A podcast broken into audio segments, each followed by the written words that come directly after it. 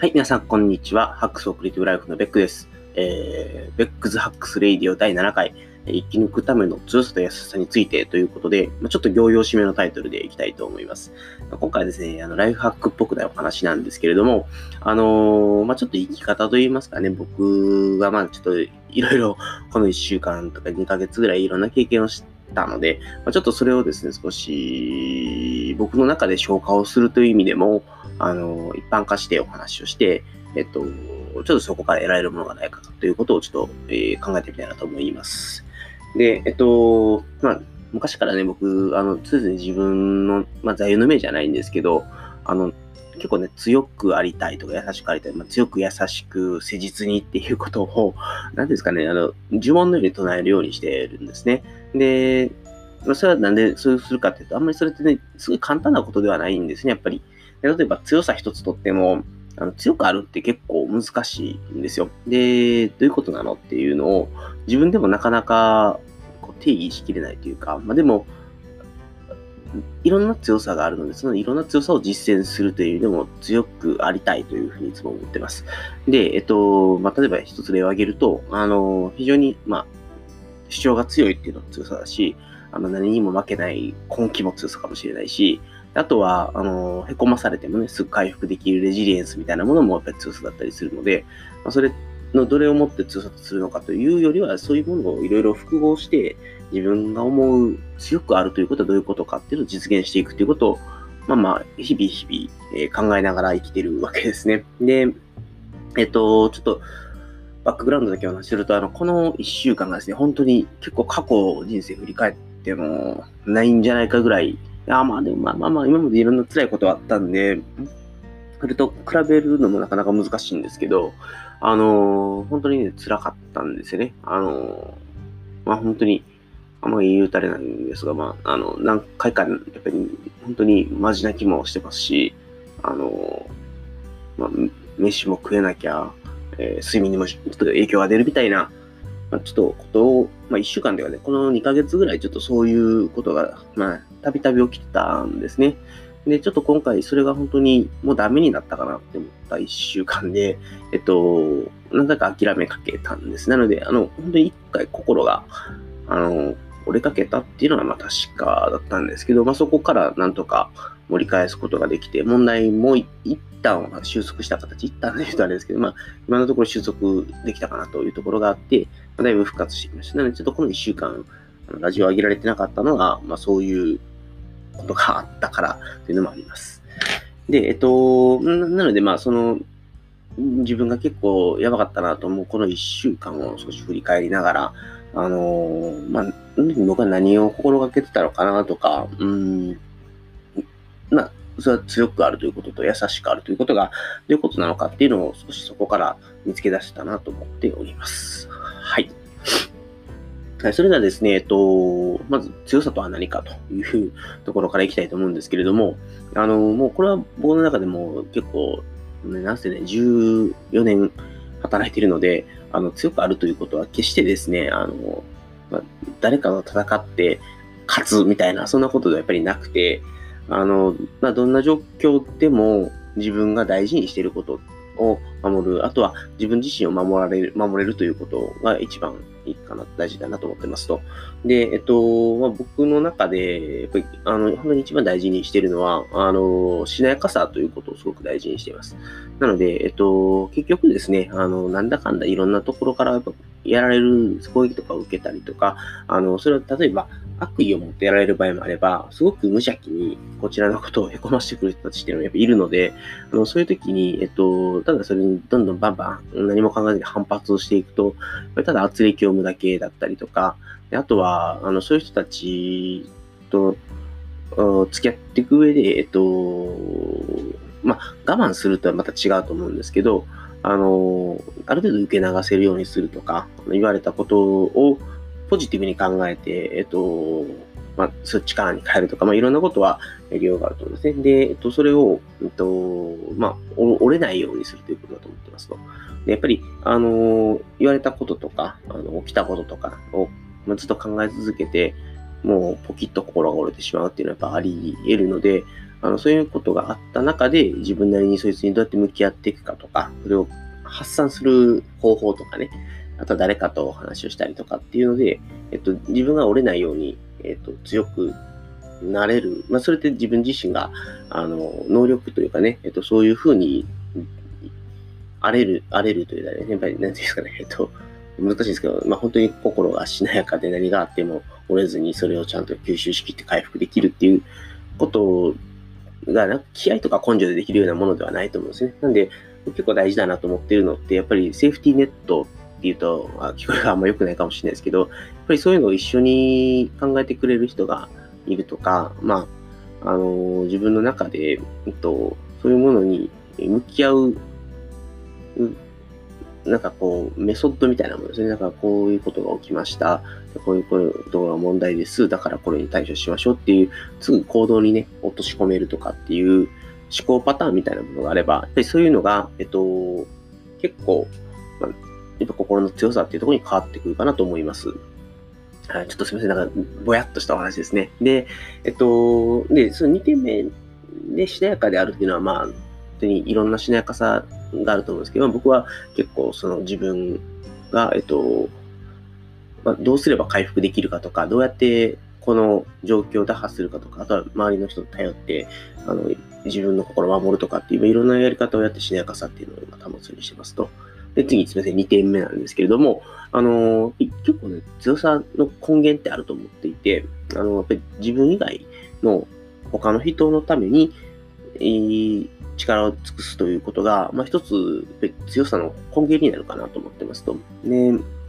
でも僕の場合だと、まあ、一つやっぱり家族の存在があって、あのね、そのやっぱりちっちゃい子供いますし、奥さんもいますから、あの僕がね、潰れてしまったりとか、ダメになってしまうと、まあ、それはそれで家族にとっても辛い話なので、僕はそうならないようにしようと。まだ僕結構いざとなれば逃げるっていう選択肢は本当にありだなと思ってるので、あの、そこは家族のために僕自身を守るということをすごく気にはしていますと。であとやっぱり会社でね、一緒に働いてる同僚だったり、後輩だったりとか、あのー、まあ、自分の友達だったりとか、まあ、いろんな人がね、やっぱいるんですね。で、そういう人たちのために自分が何ができるかなっていうのを考えると、自分のために何かをやるっていうよりは、やっぱり、ね、力が湧いてくる。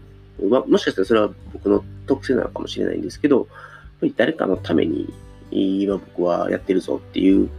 実感があれば、やっぱり自分一人で何かをやって自分のことだけを考えているときに比べて、すごく前向きにというかね、ポジティブに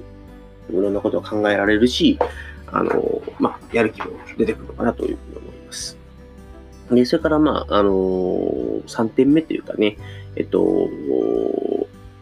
まあ、ちょっともしかしたら列挙する流度としては違うのかもしれないんですけど、あの、まあ、いずれにしても、本当にね、しんどくなる時期っていうのは、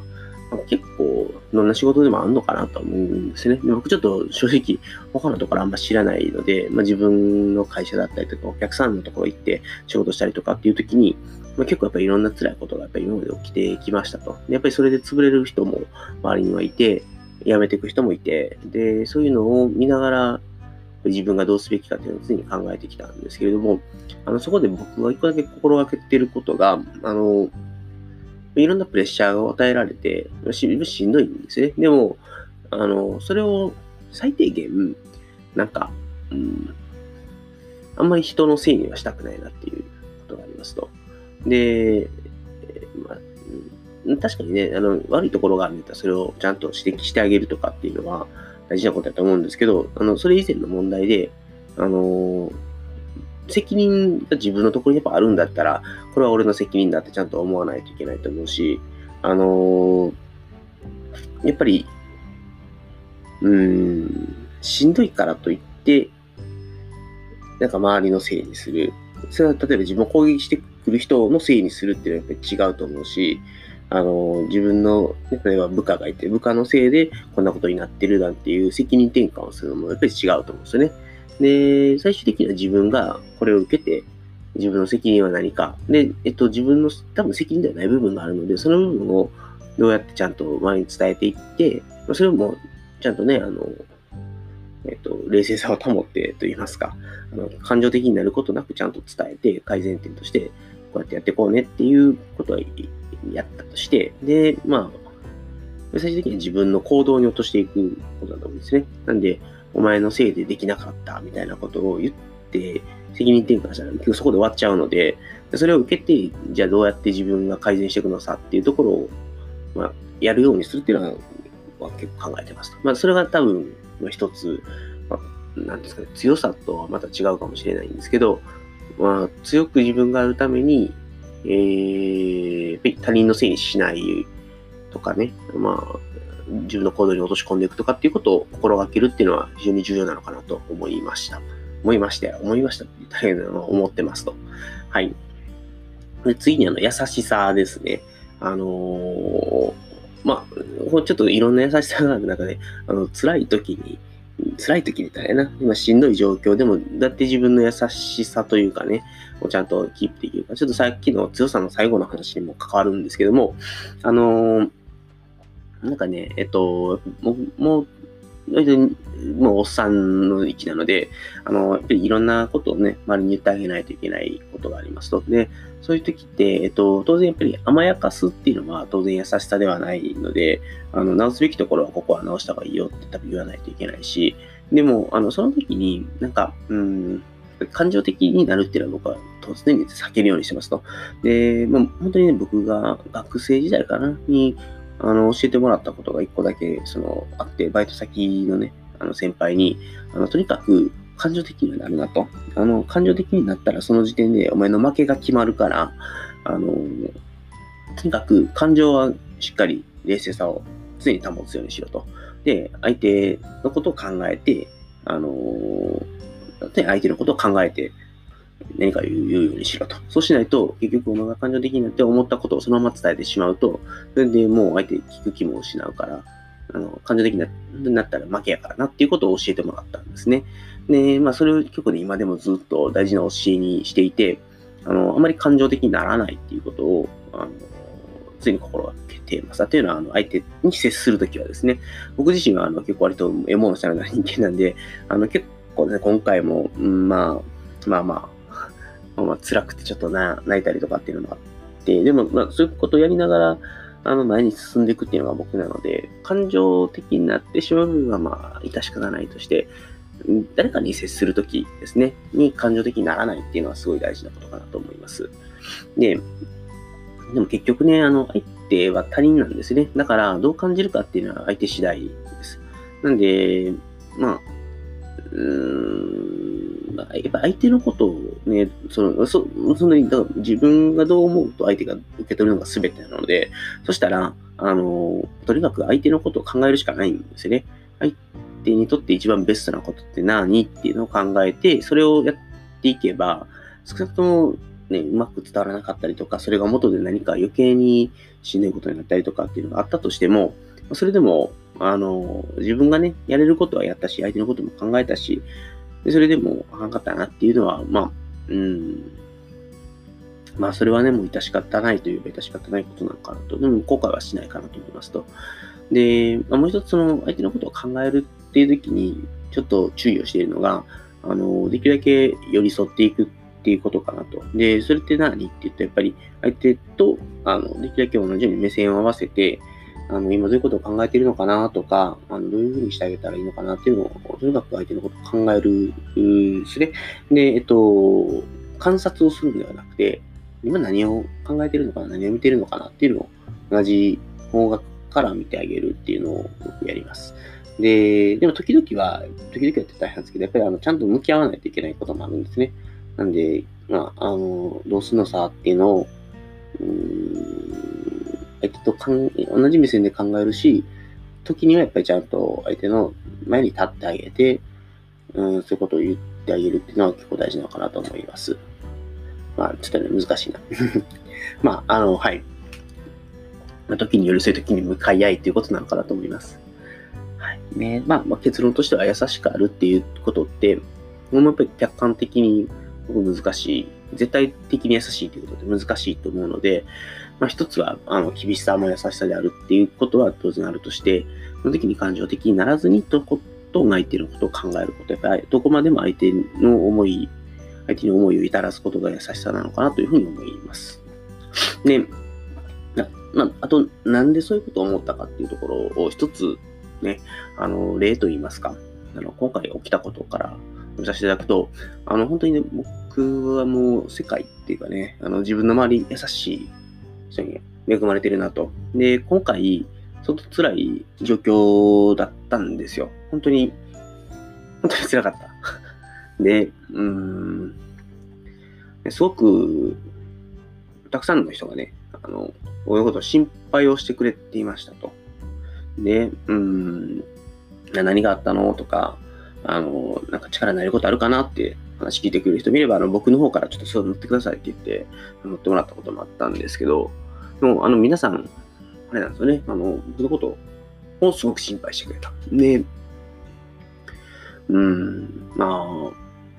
真剣にね、どうすべきかっていうのを考えて、いろんなアドバイスをもらったんですね。人人それぞれ、俺はこうしてほしいと思ってるっていうふうに、あの、その人の立場から言ってもらえることもあるし、あの、本当に僕の心を守るために逃げなさいというアドバイスをしてくれる人もいて、なんだか一つ一つの、あの、アドバイスの中身はね、あの、人それぞれなんですけど、そこに至る、うん、感情というかね、やっぱりあの、僕のことを思ってくれて、そういうのをやってくれてるっていうのは、よく伝わってよく伝わったりしたらいけど、すごく感じたんですね。だから、それだけでも、だいぶ勇気をもらえましたし、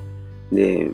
最終的にはね、こういうことって絶対自分で考えて自分で答えを出さないといけないんですね。あの、誰かに決めてもらうってことはできないので、自分がどうするかっていうのは自分で考える。で、その中でも、いろんな人の感情に出会えたっていうのは、まあ、触れ合えた、触れ合えた、うん、まあ、っていうことに僕の目の前の人がやってくれたっていうことが、すごく嬉しくて。で、うん。その時はね、辛かったんですけど、そこに入れてよかったなっていうのは感じましたね。まあ、なんで、あのー、僕もやっぱりそういう風になったしんどい人がいれば、そうやってあげたいなと思いますし、本当にやっぱりどことん、ね、今の相手のことを考えて、自分なりの、まあ、アドバイスというかね、えっと、どうやったらその人が楽になれるのか、どうやったらその人のためになるのかっていうのを考えて、あの、行動ができればなと思います。ちょっとね、全体的にあの漠然とした話で申し訳ないなと思いながらも、まあ、今日はちょっとこの1週間とかね、まあもともとはこの2ヶ月ぐらいずっと辛い状況が続いていて、この1週間が特にピークでやばかって、まあそれがま無事解決の目処が立って、今、まあ、それをちょっと振り返っているタームなので、まあ、その中で強くあるっていうことはどういうことなのか、さとは何なのかってところを述べさせていただきました。で、まあ、強さ簡単にまとめると、あの、まずは自分が折れないようにする。それって硬くあるというか、あの、強く反発することではなくて、自分はしなやかで、えっと、何があってもちゃんと戻れるようにする、戻れるためのセーフティーネットとかを持ったりとか、戻れるためのあの方法論みたいなのを自分の中で持つということだと思ってますと。で、えっと、あ、まあ、そうそう、本編で、あいい本編で、なんか中で言わせないけど、結構だからもうこの期間、あの全然、あの、僕、そうですね、あの、普段ならオーディオブックとか聞くんですけど、オーディオブックとかも聞けなくなって、まあ、ヒーリングミュージックというよりは、あの、まあ、ある、ね、映画の、君の名のサントラだったりとか、あとは、あの、ちょっと最近、国立小坂ってやつのサントラとかにハマったりしてたんで、まあ、そういうのをずっと聞いて、あの、とかね、あの、割と散歩もしましたし、まあ、そういう自分の中で、えっと、どうすれば今の状況、どん底をちょっとでもプラスに持っていけるかっていうことを、まあ、知っているので、僕はそういうメソッドを使いながら、あの、まあ、あとは、ポジティブに置き換えるっていうその思考パターンを持っているので、それを、はい、なんとか駆使して、しなやかさを保ってましたよって、これ、ちゃんともうちょっと前で言うべきでしたね。はい、っていうところで、まあ、言ってみればしなやかであること、それから自分のためじゃなくて、誰かのために力を尽くすってことができるようになってれば、まあ、強くありますよと。で、あとは、どんな辛い状況であっても、あの、他人のせいにしない。で、自分ができることは何かっていう行動に落とし込んでいくっていうことができれば、やっぱり強さあの、それが強さなのかなと思いますと。で、次、優しさとは何かっていうところで、えっと、まあ、当然甘やかすことが優しさではないし、えっと、まあ、やっぱり感情的になったらもうその時点で負けですと。で、えっと、まあ、ただ結局相手っていうのは他人なので、あのその人にどう感じさせるかが大事なのではなくて、その人のことをとにかく考えて、何をやってあげるのが一番ベストなのかっていうことを考えて行動するっていうのが大事だと思ってます。はい。で、まあ、そのためには、あの、まあ、寄り添いというね、同じ目線に立って、相手のことを考え、相手が今何考えてるのかなっていうのを考えるし、時にはですね、ちゃんと面と向かってあの言ってあげるっていうことで、えっと、まあ、寄り添い向かい合いというところが大事なのかなと思います。で、まあ、とにかく優しくあるということは、もうどこまでも相手のことを思うということだと思います。で、まあ、なんでそういうことを思ったかっていうと、まあ、今回の一連のしんどい状況の中で、あのいろんな人が僕のことを思って、いろんなことを言ってくれたと。でやっぱりそういう経験から、自分もやっぱりそういう優しい人でありたいなということをとても思いました。はい。で、最後、小話なんですけども、実は今、あの、朝方これを撮ってるんですけど、この後ですね、新幹線に飛び乗りまして、えー、大阪に行ってきます。で、まあ、昔バレーボールで教えてた教え子ちゃんたちにですね、えっと、まあ、会いに行ったりとか、まあ、僕の同期とか、まあ、いるんですけど、あの、まあ、バレエをしに行くんですね、基本的には。でも、でもバレエはもうメインじゃなくなってるんですけど、あの、まあ、ちょっと、マック買いたいって言ってるんで、アップルストアにじゃあ一緒に行こうとかっていう話をしたりとか、あと、肉食いたいっていうか、じゃあ肉食いに行こうって話をしたり、で、あとバレーボールをして、飲みに行って、で、ちょっとカラオケも行こうかみたいな、まあ、そんな話をしてます。まあ、そんな感じで朝から晩まで少し遊びまして、で、えっと、まあ、日帰りで帰ってこようかなみたいな感じで大阪に行ってきますね。ちょっとやっぱりこの間ずっと仕事のことばっかり考えてて、とかね、仕事の問題のことばっかり考えてたんで、ちょっと頭を切り替えるっていういい機会だと思うし、まあ、ストレスをね、なんかめちゃくちゃ発散できそうな面白いプランをちょっと組んでもらったので、まあ、あの、しっかり大阪で楽しんで切り替えて帰ってきて、まあ、元気になりたいなと思います。で、すいません、なんか全体的に暗めの話になってしまったんで、なんか明るい話をしたいなとは思うんですけれども、えっと、まあそうですね、明るい話かどうかはわかりませんが、あの、お便りコーナー、一個だけね、コメント、あの、ハックスアンダースコア、アンダーバーレディオっていうところにね、えっと、もらってるんで、えっと、郵便屋さんいつもありがとうございます。えー、第6回感想、えアイコンを変えるのは私もいろいろ考えるんですが、結局できないですね。ね、黄色いポストのアイコンいつも使われてますよね。で、ベックさんのこれからのチャレンジを陰ながら応援してますということで、えっと、まあ、本当にね、あの、もう指輪さんもありがたいですね。いつも買ってお便りくれるので、えっと、まあ、あの、本当にアイコンを変えて、えー、まあ、新規一点じゃないですけどね、あの、これからあんまり今までね、あの、ブロガーブロガーしてたところとかも少し変えていこうかなと思ってるし、今まで結構仕事ばっかりの人生をちょっとここ、実はここ10年ぐらい送り続けてきたっていうのがあって、で、